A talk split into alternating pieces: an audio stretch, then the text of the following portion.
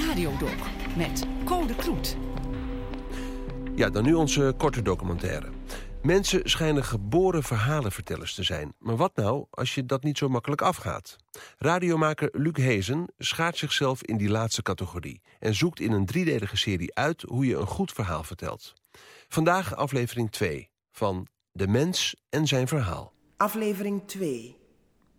Onze hoofdpersoon vervolgt zijn zoektocht naar het vertellen van een goed verhaal.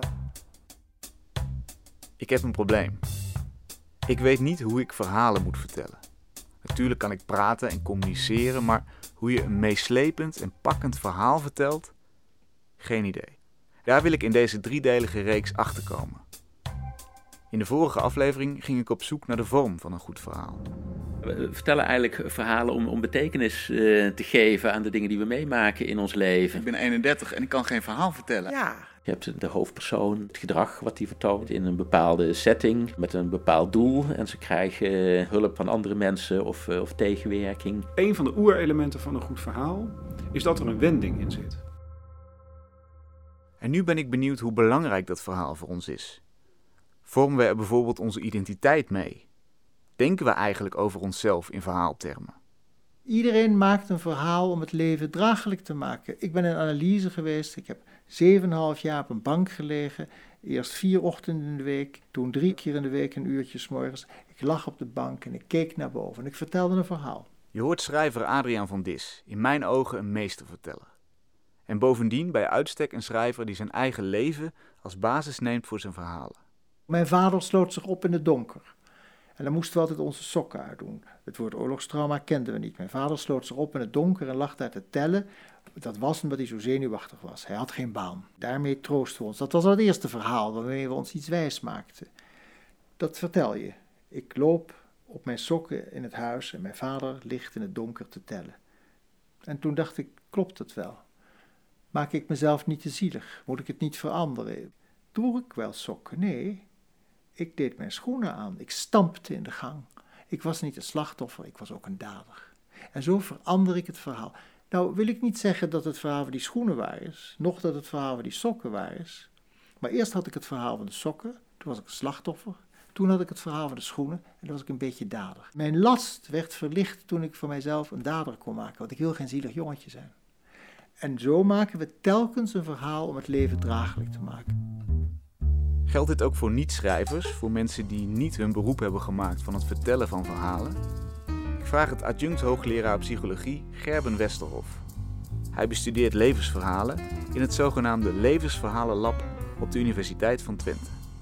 Ja, ik denk dat als wij, eh, als wij denken over onszelf, dat dat ook heel vaak in de vorm van verhalen is. Eh, we hebben natuurlijk ook nog heel veel stemmen in ons hoofd. Hè, van ja, wat je moeder altijd tegen je zei eh, toen je klein was, of je vader, of eh, eh, mensen die, die je hebben opgeleid.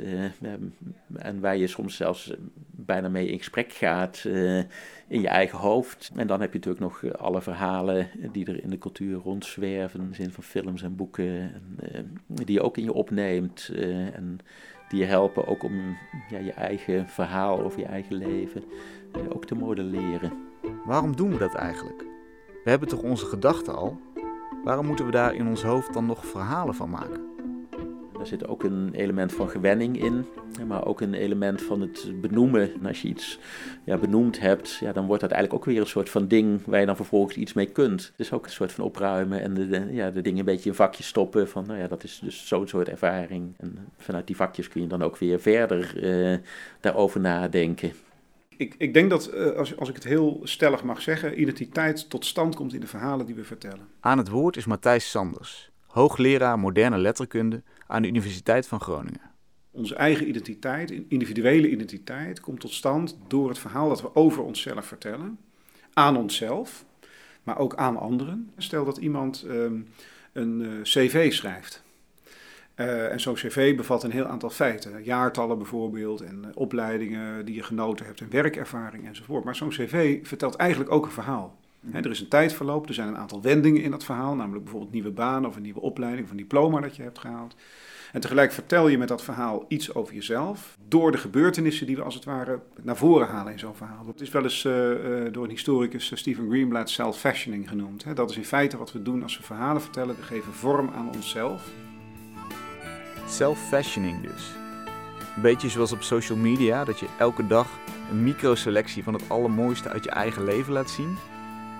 Nou, daar kun je misschien de buitenwereld mee verleiden, maar als het om je eigen levensverhaal gaat, kun je dan ook jezelf voor de gek houden?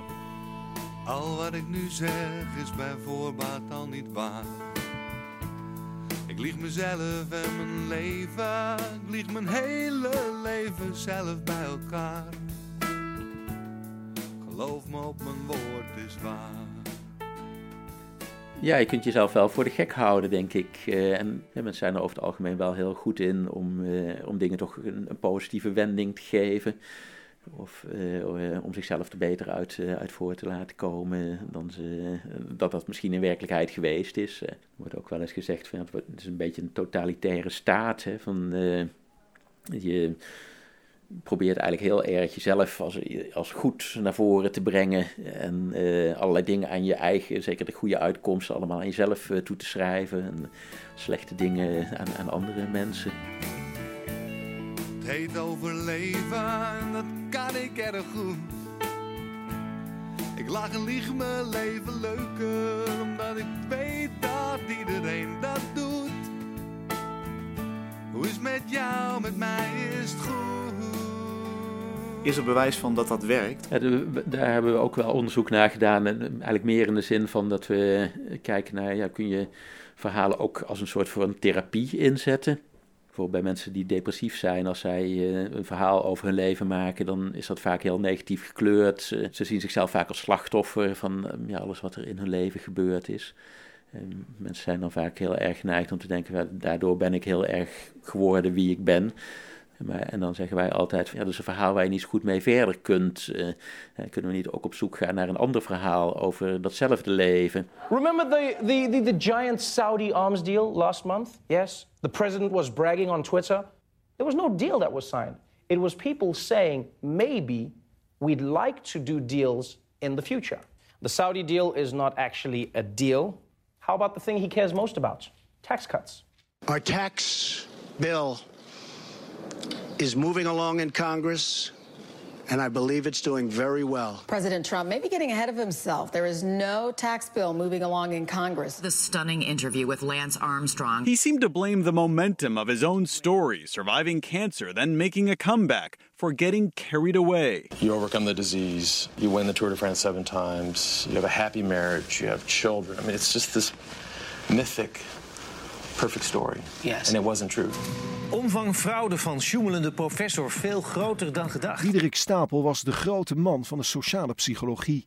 Hij publiceerde het ene na het andere artikel in toonaangevende tijdschriften. De hoogleraar gaat in een reactie diep door het stof. Ik heb een wereld gecreëerd waarin nauwelijks iets mislukte en alles een inzichtelijk succes was. De wereld was perfect. Op een vreemde, naïeve manier dacht ik dat ik iedereen hier een plezier mee deed. Ik dacht dat ik mensen hielp. Oké, het kan inderdaad de moeite lonen om je levensverhaal aan te passen. Laat ik dan, met de psychologie aan mijn zijde, eens op een andere manier naar mezelf kijken. Niet als iemand die geen verhaal kan vertellen, maar iemand die juist omdat hij geen verhaal kan vertellen, extra gemotiveerd is om het te leren en mogelijk straks wel een goede verteller wordt. Ik geef het een kans, maar toch voelt het op de een of andere manier als een labmiddel. Mijn verhaal is niet gelukt, dus pas ik het verhaal maar aan. Ja, maar dat is een labmiddel dat een steunverband kan zijn, dat een troost kan zijn. Het gaat niet om zwakte, het gaat om de kracht die je vindt in dat verhaal. Uh, dus ik vind het woord labmiddel wat dat betreft te negatief. Ik laat alleen maar zien dat het niet een noodzakelijk waar verhaal is. Kijk hoe wij naar de geschiedenis kijken. Telkens anders. De tijd schrijft elke keer de geschiedenis op een andere manier. Nederland en de Tweede Wereldoorlog. Kort na de oorlog zei iedereen we moeten doorwerken. Toen kwam er een periode van inzicht. Nederland voelde zich schuldig, uh, maar dat schuldgevoel werd niet benoemd. Uh, uiteindelijk waren we allemaal dapper. Hoe langer die oorlog geleden was, hoe meer we held waren geweest. Hoe langer die oorlog geleden was, hoe meer Nederlanders in het verzet zaten. En nu plotseling zie je een, een nieuwe kijk. Dan komt, dan komt er iemand met een visie grijs. Niemand was een held. Uh, goed, fout, het was een wazig gebied. Dan komt er weer een visie daarop. Het was wel degelijk een keuze. En zo zijn we telkens bezig te beschrijven hoe stond ons land in die oorlog, hoe staan wij eigenlijk in een oorlog als die uit zou breken. Dat is een, dat is een veranderend verhaal, dat is geen labmiddel, dat is een, dat is een levendige, levende cultuur die telkens anders naar zichzelf kijkt. Het verhaal als essentieel middel om jezelf te begrijpen. En wat betekent dat voor mij, de onderontwikkelde verteller? Oefenen, oefenen, oefenen. Zoals je ook oefent uh, uh, voor de voetbal en zoals je oefent voor je viool. Uh, zo moet je ook oefenen hoe je een verhaal vertelt. Maar het begint al met het willen, met het idee: ik ga de mensen bezweren, overtuigen. Ik ben even de tovenaar van het woord. Ik sta voor de klas, ik sta op het toneel, ik zit in een kring en ik wil dat de mensen naar me luisteren. Die aandacht die ik krijg, die geeft mij energie. En daardoor ga ik een verhaal extra goed vertellen. Ik ben overtuigd. In de volgende aflevering ga ik op zoek naar praktische tips voor het vertellen. En tot die tijd oefenen.